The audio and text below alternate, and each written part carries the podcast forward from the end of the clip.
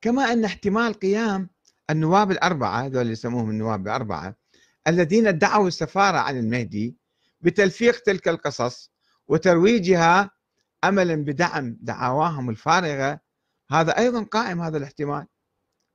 وقد كان الشيعة الأوائل يشكون في صدق ادعائهم أن هم سفراء وهم نواب الإمام. يقول من يقول شنو الدليل؟ نحن ما شايفين الإمام المهدي حتى يعطيكم وكالة، أنت منين جبتوا وكالتكم؟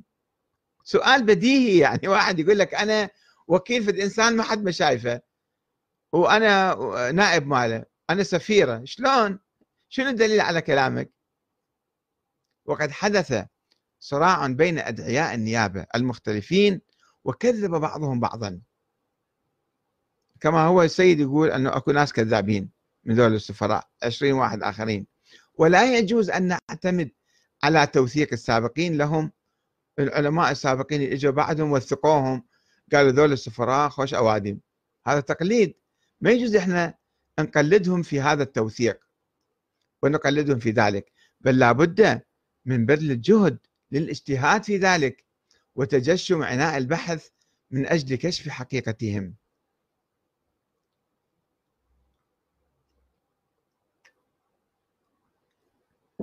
إذن فإن الحاجة إلى إعادة النظر في الموضوع برمته، هذه الحاجة ملحة جدا، ولا بد أيضا، يعني أدعو السيد محمد الصدر إلى أن يعيد النظر في كتابه. إعادة النظر في الموضوع برمته ملحة جدا، ولا بد أيضا من إعادة النظر في منهج البحث والتمييز بين الروايات الصحيحة والمزورة. مو واحد يكون أخباري حشوي شماكو أخبار وروايات يجيبها وصفطها بكتابه، وذلك باعتماد علم الرجال ومبادئ الرواية والدراية، ورفض أي رواية ضعيفة أو مجهولة أو مقطوعة السند حتى لو كانت مذكورة في كتب العلماء السابقين. هذا مو معناته صارت رواية صحيحة.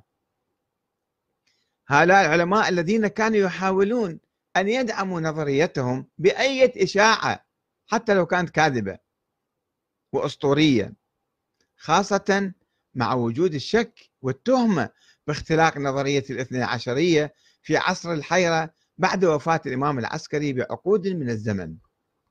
هذا تقييمي لكتابه ودعوتي إلى إليه لكي يراجع وينظر من جديد.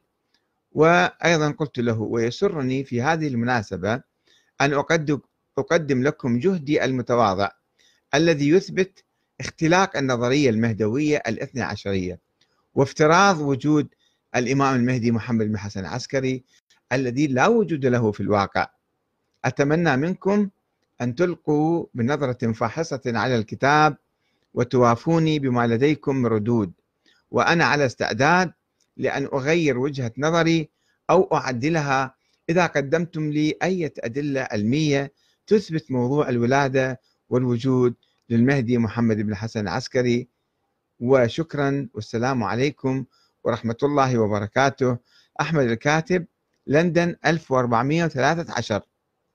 يعني بعد السيد ما كان طارح مرجعيته، ربما كان الرسالة أيضا في حياة السيد الخوئي أو يعني في ذيك الأيام بالضبط، الآن لا أتذكر. آه هذا ما رأيي بكتبه ورأيي ببحثه، أنه هذا ليس بحثا علميا وليس بحثا اجتهاديا، وإنما تصفيط وتجميع للأحاديث الضعيفة اللي هو يقول هذه أحاديث ما حد ما يعرف سندها شنو ولا رجالها ولا رواتها، وإنما موجودة بالكتب جابها وحطها وسواها كتاب ضخم اسمه موسوعة الإمام المهدي. ولكن هسه إذا هو ما جاوبني أو هو ما رد علي، فأنا أطلب من أي واحد يقرأ الكتاب، كتاب موسوعة الإمام المهدي موسوعة الغيبة، أن ينظر فيه ويعيد النظر فيه ويراجع هذه النقاط ويبحث الموضوع بصورة علمية دقيقة. والسلام عليكم ورحمة الله وبركاته.